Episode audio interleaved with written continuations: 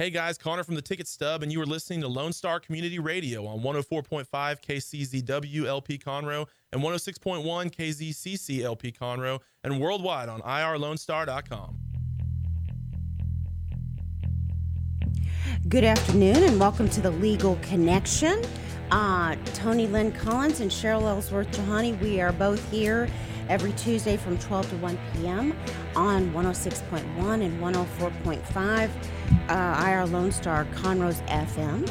And we are here to um, help you with legal issues, questions, thoughts, curiosities, situations you I have. I think to serve people in the best way that we know how with the gifts that we're given. Right. You know, that's such a big thing right now is to try to help people. And this is all I know how to do. no kidding. Mm, well, uh, so we're here, and today our topic is depositions. We're going to talk about depositions, Tony. I think, I think people kind of think that they know what a deposition is. I hear the word deposition, and uh, even as an attorney, it scares me because it's like cha-ching.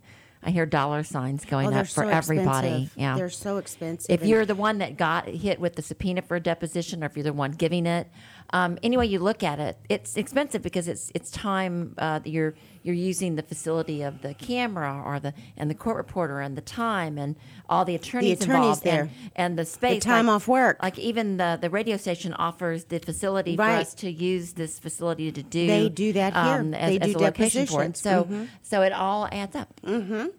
Uh, well, I want uh, to tell our listeners a little bit about depositions, just a general overview. Deposition in the law of the United States or examination for discovery in the law of Canada involves the taking of sworn out of court oral testimony of a witness that may be reduced to written transcript for later use in court for discovery purposes. Right. And it's just like being before the jury, but you're talking up front. They always say, and when, in every deposition I've been in, it's like, ladies and gentlemen of the jury. And they, it's as though the jury's there, but it's really just a court reporter and you're sitting in a room, a small room with a couple of attorneys. And I think now you can even do them via Zoom.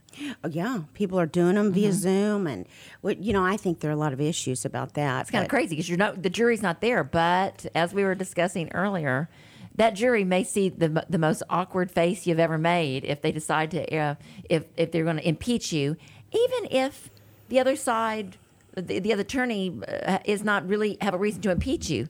They'll say they are, and then this crazy, awful picture of you is up on the screen. so you got to be real careful about Yeah, especially when video it's videotaped. Uh-huh. Um, so it's for later use in court for discovery purposes. For our listeners, discovery purposes are the collection of evidence for one side or the other side. It's a collection of evidence that may be Well, it's used to in prove trial. your case in trial or defend your case in trial.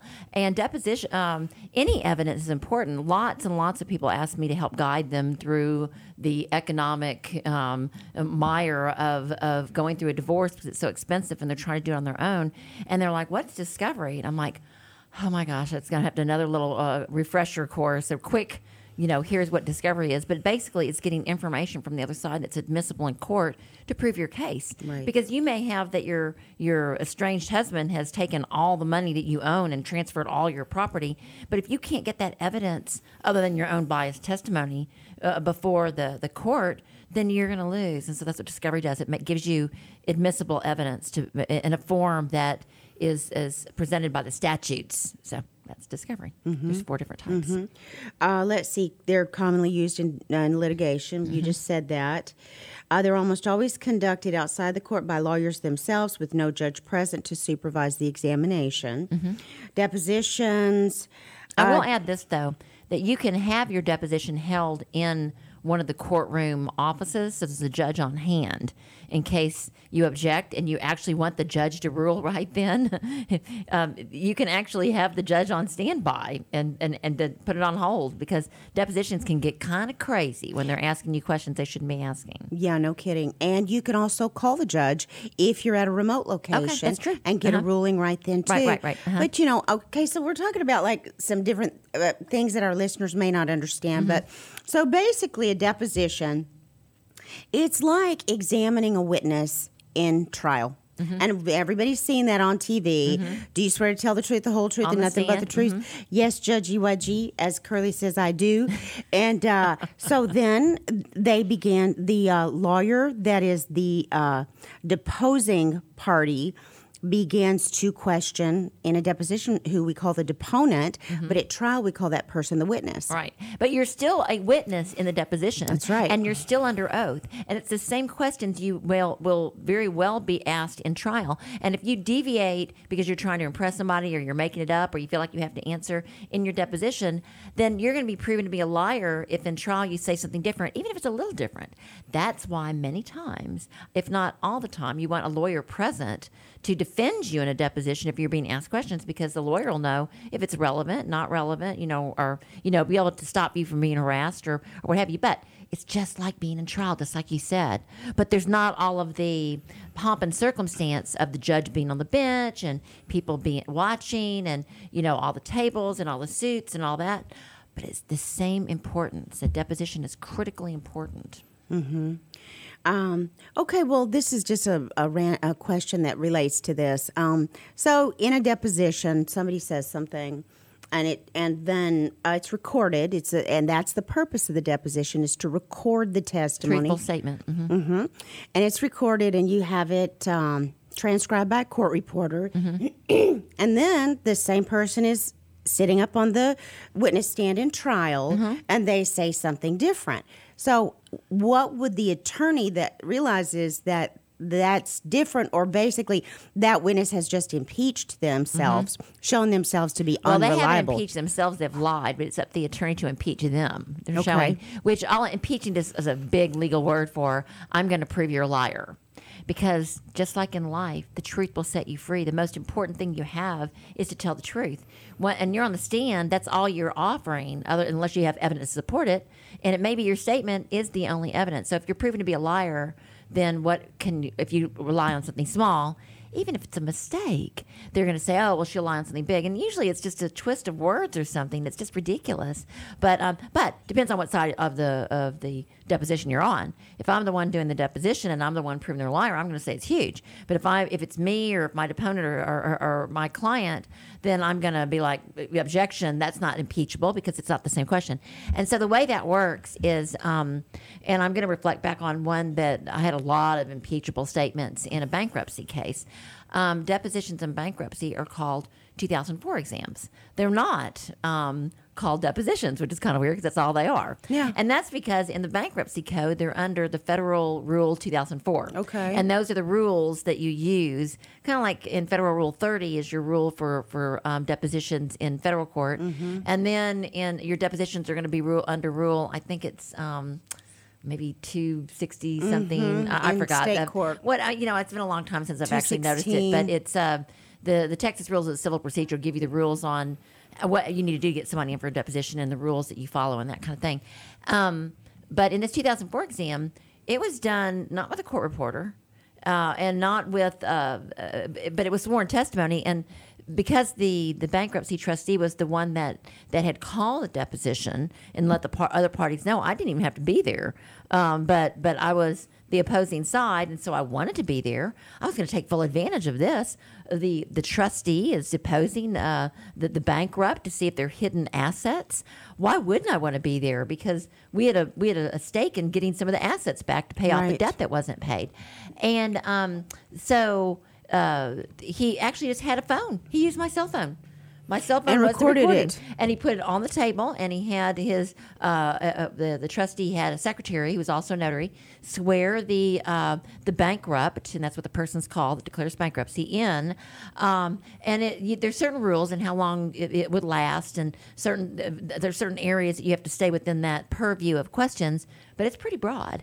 And so. Um, they that's li- that's literally all they did was they recorded they swore the guy in he seemed so at ease because all it was was a little cell phone in the middle of the table and then me you know looking for his debt bad guy and then a real uh, kind of a new um, trustee assistant it wasn't even the trustee just a young guy right out of law school asking uh, like 12 questions and then I got to ask all the questions I wanted because that's p- part of the rules in in a, a, a 2004 exam.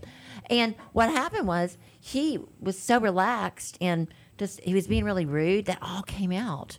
Everything he was saying came out because you can get that little tape transcribed by a court reporter. That's right. And then it's admissible in court because That's you right. file it with the court as a business record. That's And um, it was pages and pages of, of basically controver- statements that were controverted on on what was filed and what he was saying. So now, how did you handle so that? what you do in federal court is, um, and I believe this is in the same, and and it is actually the same in when you have a federal trial. There's certain rules of a procedure. It's a little different from the discovery rules, and that's how you collect the information. The procedure is how you get it in, okay, into court.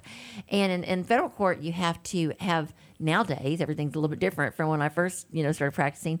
You have to have it all in a digital form, and you have to present it within three days of the trial. I believe that's the deadline, but don't hold me to that. But there's a certain uh, limitations period when you have to have all your exhibits labeled and put in digital form and given to the court so the judge can pull it up. Different judges do it different ways, but in this particular case, the judge, I would just tell him what the exhibit number was, and he would put it on the screen and flip to it for me. But the only way you can truly impeach somebody is if you ask the same question. So I, I knew it. I knew he was going to lie, but I knew where he had lies. and the question was right up there on the screen. I had it, but it was a little bit better. It was a little bit more than just saying, "Oh, he lied. I'm going to be ready." You, ha- I had to actually go through a thousand pages of testimony. Oh, I know. and highlight it so I knew exactly where to tell the judge to go, and I would ask that question. And if he answered it the same way. That's almost impossible to answer it the same way unless you really watch what you say in a deposition. If he answered it any differently, significantly differently, is what I wanted to do so I wouldn't aggravate the judge because it was a bench trial. Um, I could say, um, before I'd ask the judge to go there, I would read the question. And if he answered it truthfully, I'd move on. If he answered it untruthfully or differently, then I would ask the judge to pull up and ask the same way. And I'd say, isn't it true that on, isn't it true that you had a deposition on this date? And, you know, or, or in this case, it was a 2004 exam. And isn't it true that these people are present? And, you know, isn't it true? I didn't have to say that word first, but it kind of helped guide me and the judge. And I, I was, um, basically giving him a roadmap of where I was going with it. That on this date, we took a deposition, you were there, and you were under oath, and you understood, and did not ask you this question. And he didn't know where I was going with it, and his attorney didn't know where I was going with it. His attorney wasn't there. He should have been, but he wasn't. And um, he didn't even ask for a copy. So I just had like this playground of, of questions because no one, I presented it, but they didn't look at it. But Tony, when you're asking if you if you say, "Isn't it true?" On this day, and you know you set it up, then you put it Uh-huh. First, up he on had the to have lied. First, he had to have lied to the way I asked it. already. already before And- you even went and to then it. i go my second step is to go to um, authenticate the deposition and then ask the same question again and then when he answers it differently uh, because he can now see his answer on I the know, screen right. because That was my question. he's going to try to change but he can't because he didn't know i was going to ask him because my question wasn't before him.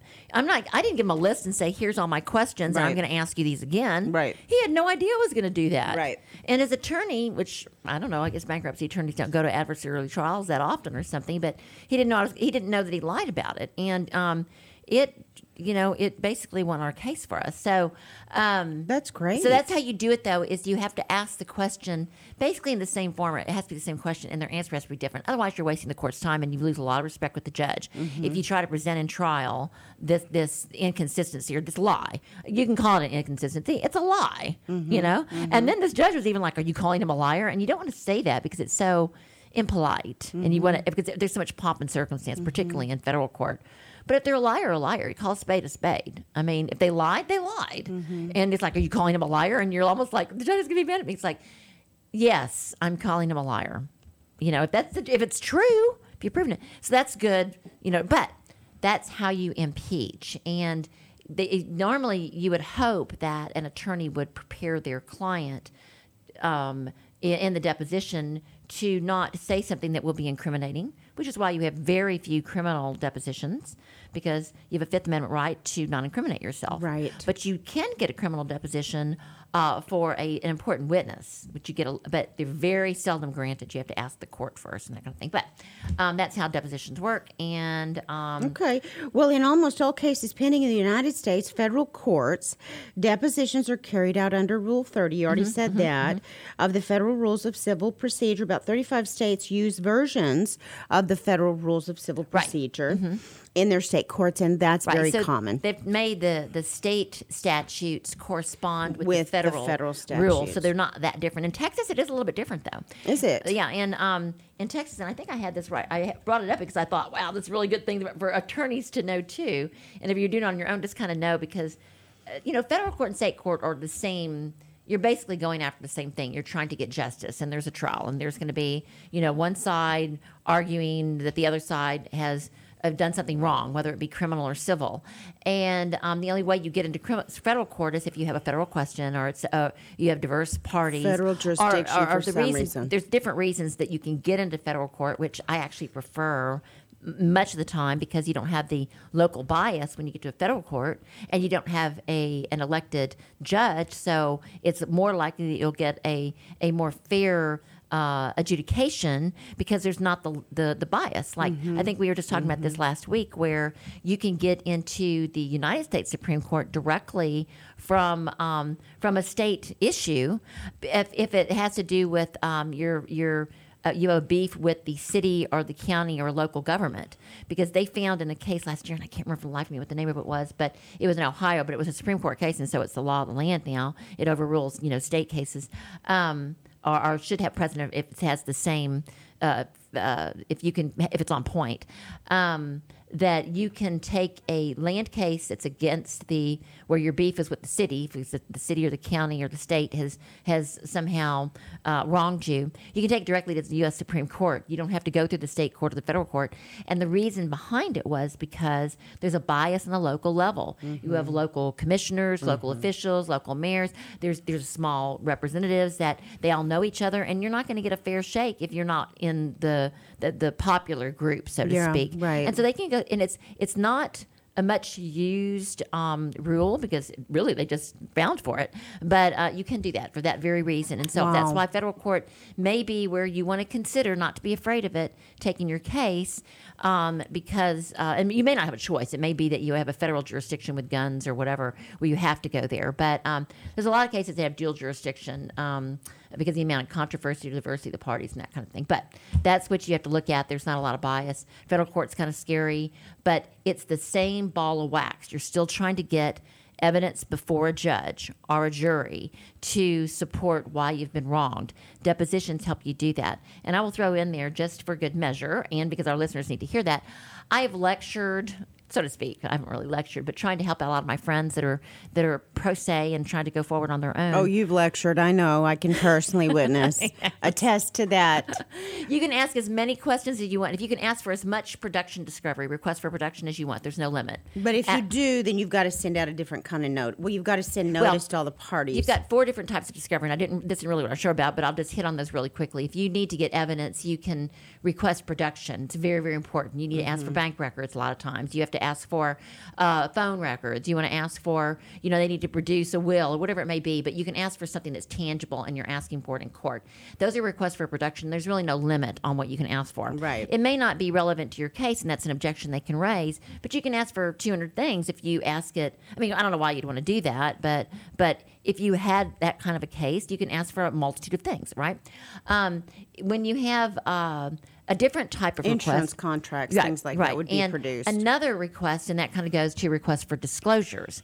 Requests for disclosures are almost always required. They're in the local rules, and those are where you dis- disclose if there is an insurance contract. You do disclose who your your at that time who your witness is going to be. There's a lot of things you have to put in your request for disclosures. That's a second type of discovery request that's usually always required by the local rules. You can't get around that one. You have to exchange that kind of information.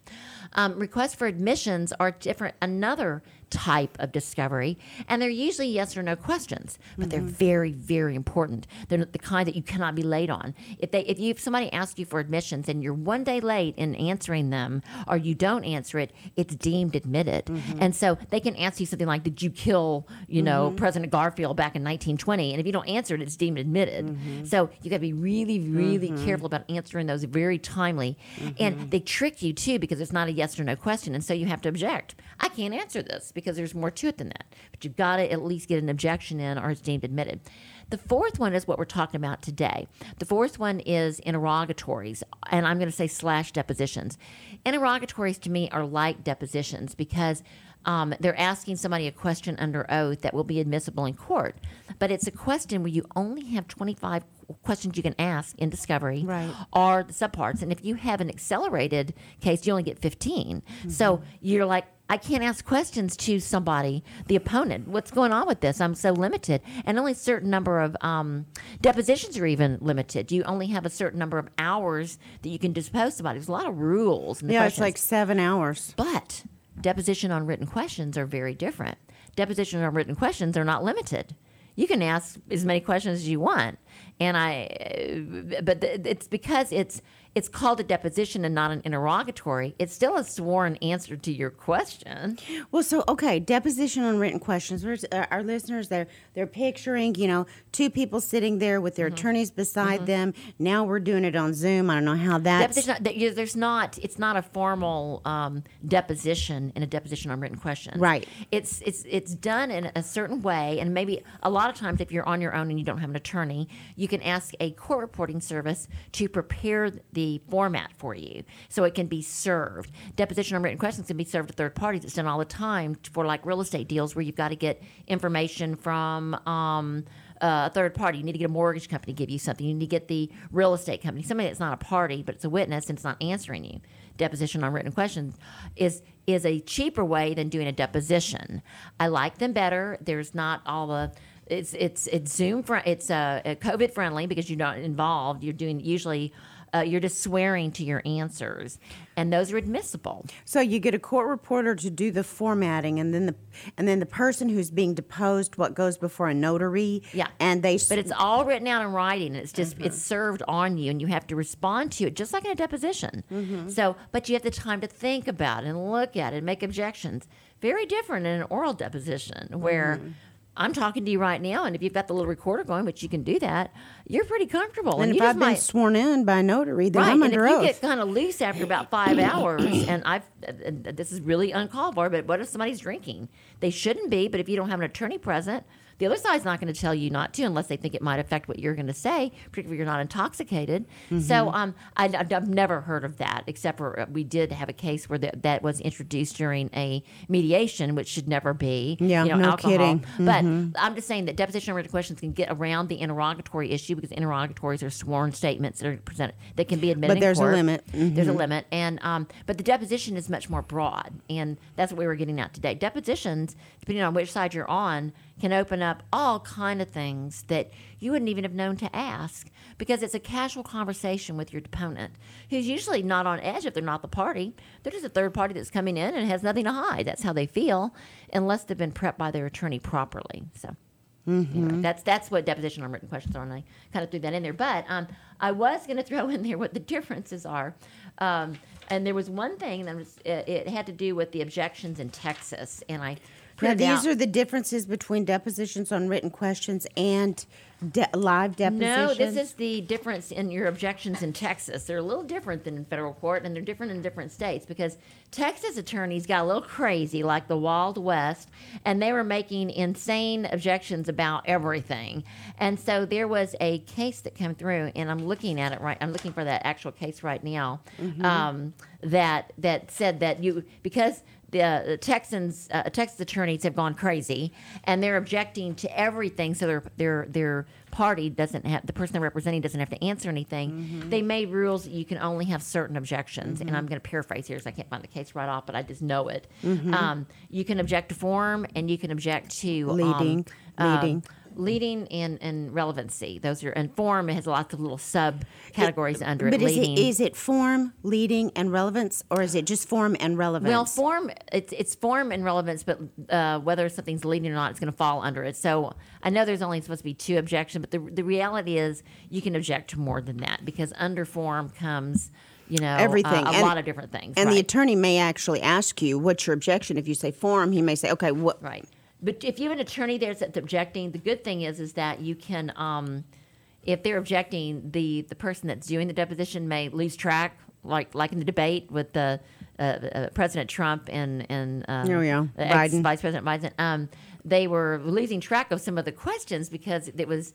It was going off on different little road, little veins, which was, Mm-hmm. you know, like an octopus, is what I'm going to say. So the question never got answered. But um, Yeah. I wish I could find that. Uh, uh, I'm just going to, I'll read this real quick because I think it goes along that, that sort of vein. Um, once the litigation team knows the law, the team can construct a theory of the case and work to object to evidence.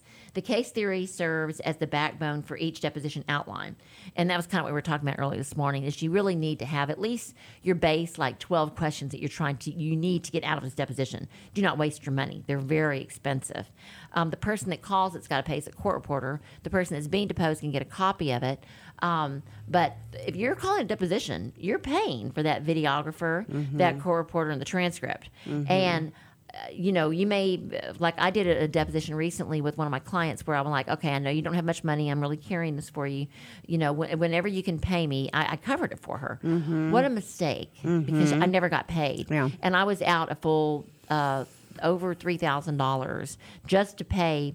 Um, it wasn't even the videographer; it was just for the transcript because you got to pay the person that's doing the stenography for you. yeah, or you lose your professional reputation. Right, and so you've got to hold up. But you were telling me that you had a court reporter, and you're telling me about that. You were like, "Here's the way you get around that." You had a court reporter. Oh yeah, yeah. Dick and I were Dick that? Mm-hmm. and I were just talking about that because they do depositions here at the studio, Mm-hmm. but um, you can get a videographer that is also a notary public, Mm-hmm. a notary, and uh, if they can administer the oath and swear the person in, then you can just video video it Okay. and then afterwards if it looks because a lot of cases don't go to trial Right. and a court reporter is very expensive the transcription is very yes. expensive you said you just spent $3000 Yes, and didn't even have it videoed Right. Yeah. It's tr- insanity. It is insanity And that's the. I think if you would know after you had it, just the videographer, Right. Whether they even lied, you may not. They may, you may have gotten nothing out of that deposition that was really had any meat in it, or maybe you only want a part of it transcribed, which saves you so much money. And I really love that idea. And you brought that up to me. I don't know why I didn't think of it before, but it was a really good idea. Um, the, anyway, the questioning attorney may also raise an objection to the opposing counsel behavior, including use of excessive objections or objections raised the, person, the purpose of coaching witnesses the Texas attorneys are renowned for this because they hear a question coming where they don't want it to come out because they don't they didn't even expect it to come out this soon, but it's something that's going to hurt them, and they'll object. So they or they'll ask for a break. Uh, can we take a break real quick, a bathroom break, so they can go quick, go coach their witness? And that happened just in a recent trial where you're annoyed because then the witness comes back with this full blown, you know, like like Joe's little you know earpiece thing they showed all on the internet where he had you know maybe a wire or something. Where but now, but it's like oh i didn't see that are you kidding me no, no. It came out, and I don't know if it's true or not, but it was all over the internet where they were showing a wire on his um, wrist, and they were showing a wire coming through here. And when um, the the uh, President Trump's team said, "Will you swear that you don't have a wire, or whatever? We can check you." They said at first, "Yes, no problem," but then they said right before the debate, "No, we're absolutely not going to do that. You may not check, you know, ex uh, Vice President Biden for anything." And of course, why would you not let someone check unless you had a wire? And then they were showing you'll if you Google it and and do Facebook, you'll see like a little wire and stuff. So I don't know for sure. Maybe they they put that up. I'm I'm just but I'm just saying what I saw. Okay. Um. Anyway, it says um. That they can coach the witness. Chastising an attorney for excessive interruptions and coaching the witness for his objections was one that was in Iowa, Supreme Court of Iowa. Uh, the questioner is also permitted to raise an objection if the witness if the witness has answered the question is non-responsive and i'll answer that all the time because i know that if they are diverting uh, their answer because they don't know or they're just saying you know, uh, uh, man, uh, you know, uh, you're under oath today. What color is it that you're wearing? To try to see if they're colorblind, and they say, uh, well, the sky is blue. Well, objection, not responsive. The answer is, what are you wearing today? So They may not want to be answering because they know they have to lie, and they're going to have to, and they're they're avoiding it. So you know to look at that, and that's an objection. And the, and the difference is the objection to form and and relevance, uh, and leading. You know, maybe, but form and relevance is usually done by the the attorney that's defending the deponent, the the person that's being deposed. The attorney defending will object to form and relevance. The the attorney deposing will object to. Um, All all the other thing, whether it be uh, no, uh, non-responsive. You didn't answer my question. Right, I oh, asked right, you a right, right, right. question. Oh, the one that's asking is going to be non-responsive, and sometimes it would be. Um, in fact, that's probably going to be the main one. That's non-responsive. Um, Sometimes it would be what? Can you think of another oh, one? I can't even think because when I'm asking the questions, what are they going to say? yeah, I think You it's know, um, non-responsive is your they- objection. um, Answer my question. yeah, and I think that we've gotten some clients that get um, like for there's profanity. They don't want to answer it, and then you object to the record for you know proper decorum. I don't even know how you object to that, but if uh, that's when when they start getting because they're mad at the questions you're asking. That's when you usually ask for a break, or you let them go crazy. Mm-hmm. Yeah. because you want that. Because Yeah, just like we they were saying, bad. you get the the if it's a videographer, then you get to freeze frame that face. You know, like there was a T-shirt that came out with I guess a basketball player that was making a face in Miami Heat, and they've got it now, and the guy's sneering, and now they're Mm-hmm. Like, yeah, I, I don't know why, but kind of like yeah. Michelle Obama's face when Donald Trump was being sworn in. Do you remember that? No, uh, was it? Oh, no, it I was. It was that.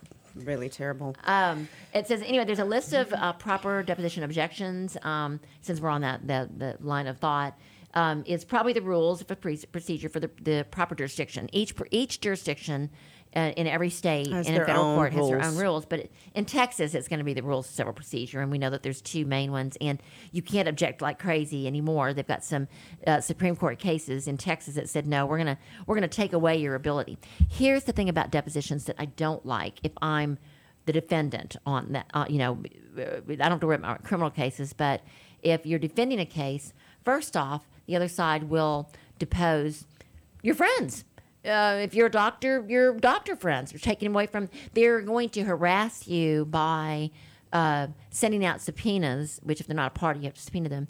Uh, notices to your best friend, perhaps the the lover of your the client. attorney's best friend. Um, no, no, no, no. The, the per, your party. Okay. The party is being sued. Your party's being sued, right? Let's just say it's civil. You usually can't do any criminal, so it's always going to be a civil case where you're trying to depose these people. And um, let's say it's a medical malpractice case. Let's say it's a family law case, and you know that you're. Um, let me just use a, a, a completely made up example. Um, the the spouse, the male spouse, is a doctor and he's cheating with a bunch of nurses at the hospital. You know, you see that on ID channel and there's murders and stuff going Right, on. right. And so you want to depose the mistress.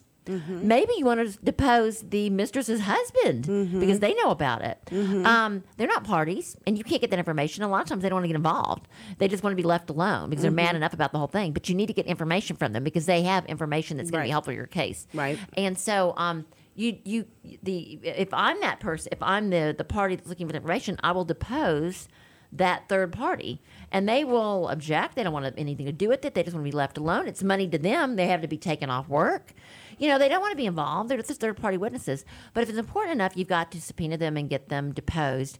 And you can ask them for information like bring your telephone records, uh, bring, um, if you've got some kind of authority, maybe the medical records are relevant, insurance records, you can ask them to bring stuff along. And they're just, they're just people. They're just, they don't get involved. But um, you can subpoena them and ask for it. And if they don't, quash the deposition, they have to shut, show up, which was another thing I wanted to bring up. If you're a third party and you get the subpoena in the mail and you're just some Right. doctor at the hospital, some nurse at the hospital, you have no idea why you're being subpoenaed. You're just minding your own business. You can actually, um, if you haven't been, if it's a surprise to you, if you file a, a notice to quash the deposition, and this is in Texas, um, it's a Texas uh, rule of civil procedure, so I'm not sure if it what applies in federal court, but I think there's a like one in federal court. Can't say that for sure because I've never tried to quash one in federal court. It's a little bit more civil, which is weird. You wouldn't think federal court being a higher up uh, court would be more civil, but they are the decorum and the procedures and the way that people interact are more civil. And um, but you can file a, a notice to quash with nothing more than uh, by the rules of civil procedure, I think it's 215.1, I can't remember the one exactly, but whatever the rule is, you can just file, if you're doing it on your own, a, a, um, a, a notice to quash. And I'm filing this within three days of receiving notice of my service, and it's automatic, it's quashed. And you can keep doing that forever. The problem you run into is if you keep quashing it within the three days. I get them all the time, and I'm always quashing for people. Um, the, they'll eventually uh, move to compel the deposition, and the other side will file a motion to compel. I've tried to notice this; they won't give me a date, and they'll list all the times, and then the judge is probably gonna. I mean, you won't get fined for it. I mean, they didn't ask you. You know, if they uh, they didn't ask you when you could do it, and or maybe you just Oh, right, right. so if, if you're a third party, uh, you, there, there must if they really if an attorney really wants your deposition, um, they'll they'll come after you for it. But it's nothing to be afraid of because it be, you don't have to show up if it's quashed within three days. There's depositions aren't aren't noticed. You don't have to ask the court for it. Like it's not something where you have to move to get it. Only a motion goes before the judge. Depositions are noticed without court Yeah. inter- intervention. It's a little bit different in, in criminal court. Everything has to go through the clerk. But I'm kind of get, getting off on on But subpoenas here. have to be filed with the court, right? Um, no, no. Um, the if you're going to subpoena somebody to show up for a deposition, you might file it for the court to show that they didn't show up, but you don't. No, you can just uh, you subpoena them. I mean, if you're uh, uh, bank records, uh, for an example, uh, bank records, you have to give notice to the bank. You have to give notice to the opposing side uh, within ten days of them being subpoenaed for the bank records, because you're trying to get the bank records Right. of of the ex spouse or the estranged spouse because they're mm-hmm. hiding stuff, or mm-hmm. maybe this person owes you money and you're trying to get their bank records because they're hiding all their money, mm-hmm. and you don't know for sure if they've got an account at this particular bank, but you've got to. They're, they're lying to you. So what are you going to mm-hmm. do? So mm-hmm. you subpoena the bank, but before you can you can get those records, you have to give ten days notice to the opposing side for the opportunity to object. Right? Well, What about just filing it at the same time, serving the subpoena and serving the notice? You can do that too, but the bank won't give you your information until 30 days after the 10 days is up. So you can say, I'm giving you notice, but I'm also subpoenaing the bank. But the bank isn't going to act on it because that's and that's in the Texas Financial Code Mm-hmm. uh, until after 10 days has passed. Because they're just, I think that, I, mean, I say I think, if you subpoena um, medical records Mm-hmm. of somebody because you think these people are crazy, it happens in family court all the time. Um, and this is kind of off off the point of depositions, but if you subpoena medical records, you have to have a um, a release from that person or their estate before the medical records because they're confidential can be released. And then um, if uh, and I remember in one of my own divorce, my own divorce, uh, you know, my second divorce a million years ago. Um, I had gone to a counselor, so I was devastated. I didn't want a divorce. I really wanted to stay married. I don't know why in hindsight, but I did. And um, so I was seeing a counselor because I thought, why bug my friends about this? I'm going to go see a professional. And um, they, they uh, my ex, my estranged husband subpoenaed my my records from my counselor, and I didn't think anything of it because I wasn't. It wasn't anything I was hiding. It wasn't Right. anything I told him. I was just, and I didn't object. And in hindsight, I should have objected because he got he was he was trying to use against me stuff that I had told in confidence to my counselor, Mm-hmm. and I guess you could you could technically subpoena a priest for confession. I don't think you'd get it because that's Well, a don't you have the confidential, the, the You, yeah, that's clergy? a privilege. Yeah, but but if the if uh, if no one objects, Oh well, right. If no one objects, you've got a privilege. Yeah. But if you're not using it, Right, right. then you know you that's the that's the whole point. If People object. Don't just let somebody railroad you and get all the information. right? I think there might be a a a, uh, a clergy rule that a priest shouldn't give it up, but if no one objects, it might. I think it could come out. Hmm. Uh, but why would somebody? Well, I'd say why would somebody's going to disclose to a priest, at least if you're Catholic, because you know you don't want to rot in hell, and you've got to you know uh, purge your soul for mercy. And so, if you killed somebody or did something you know had a, a mortal sin, you're going to go confide in your priest and ask for forgiveness and you know your act of contrition to get you know forgiven. Uh, but I suppose if somebody knew that you confessed and you were a really devout Catholic, they could. I've never thought about it. I They guess could, they could. try. They could try. I know there's a privilege, but Yeah, the priest- You're right. If nobody objects, then They could give it that up. That would be that would be ridiculous. Anyway, that's off the beaten track of, of, Yeah. of, of depositions, but um, So- I don't like depositions. I will do the first to say I'm not a big Right. deposition opponent. I- Well, you know, this was my next question or my Mm-hmm. question to you for our listeners. So we go to all this trouble, we spend all this money, we do these depositions. Mm-hmm. Why? Why don't we just go to trial and ask them questions there? Oh, I love that question. If, first of all, there is the um, there's a lot of questions you don't want to ask in a deposition because there's an element of surprise Exactly. that you have to you have to hold back because you don't you're finding out if the other side knows something that you haven't disclosed to them.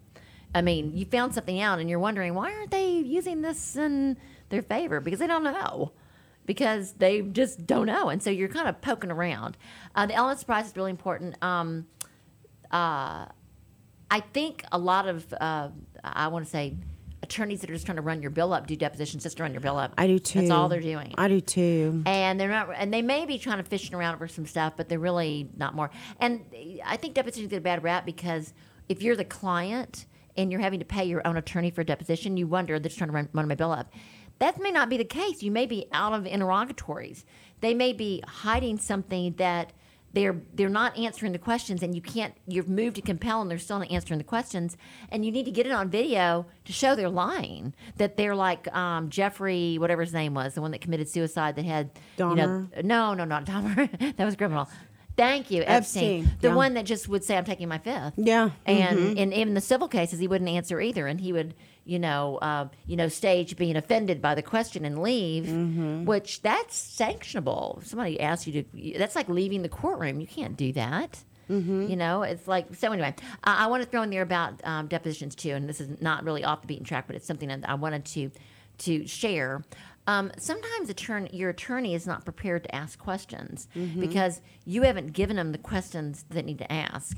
Maybe you haven't paid them, but you know a two thousand dollar retainer, and your attorney says you want me, and you want the deposition. You need to depose him. You need to depose him, and maybe it's a probate case, and you want to depose them before they get rid of all the stuff, you know, and they don't know that they're going to go to trial with it, and so you need to depose them quickly before they're they're prepared to let you know that they've you know sold everything to American Greed or you know auctioned off or whatever. You just it's an element of surprise, and if you can get them in there and depose them pretty quickly, you can get some pretty good information.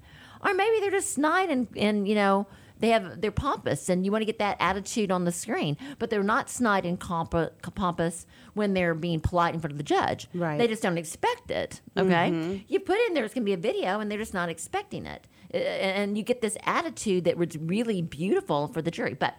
Um, your attorney may not know what questions to ask because you've got this really highly complex set of facts for a divorce and your your client is throwing all this stuff at you all of a sudden and they're like you know already emotionally unstable because they're going through a divorce which is not how they normally are. Right. and so you ask them what you, to write out the questions that are important and they never do it. It- it's mm-hmm. like 95% of the time i'll say could you organize you know some questions for me and then give me offsetting documents that you have like anything anything that you collected because i can't get it into evidence. I need them to admit it so give me these bank records give me something that incriminates them give me something and your client never gives you that information they're like well i just thought you were going to take care of it and it just infuriates me i'm like you've come to me as this poor you know, uh, uh, downtrodden, I've been abused person. They're hiding all their assets.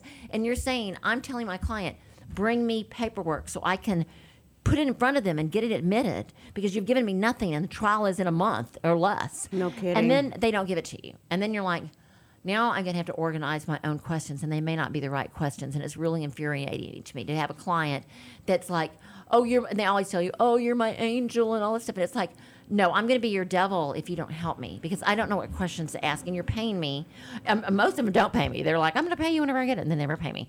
But um, be organized. It's But very- that's not always true, though, Tony. Yay. that's not true. A lot of people do pay me. A lot of people do pay me very well. So I will, I will say that. But the ones that I'm trying to help out, the ones that seem de- de- so Right. destitute, Right. the ones that are now taking, you know, medication because they can't, they can't believe that their husband or their wife has cheated on them, and they've Yeah. they've been married for so long. And Right. I'm trying to be their their friend and their counselor and Mm-hmm. And their uh, attorney. and their attorney and, I'm, and they don't have no money because they're being starved out. I'm trying to help them, but I know that there's money to be had because it's being hidden. I can't get them to help me because they're not. They're, they they get crazy on me, and then they start drinking, and then they're getting crazier on me, and it's like. All right, let's reel you in. You need to go to church. Just go to church. You know, give it up to somebody else, and then I think you'll, you'll have a lot more stability. Prayer is really important. Um, all right, so be organized. Consider the, the sequence of your questions and make sure you are fully prepared. Organizations ensures you cover the topics you intend to and also helps to make sure the record is clear for later use in preparing for trial. So Okay. organization is really, really important. Okay, well, that's true. Organization questions. I, I wish we had a little bit more time to spend on that, but we're going to have to wrap this up. We thank you guys for listening. We have been talking about depositions and uh, what those look like and their purposes. We want to remind you to Serve God by serving others. thank you. Have a great week, guys.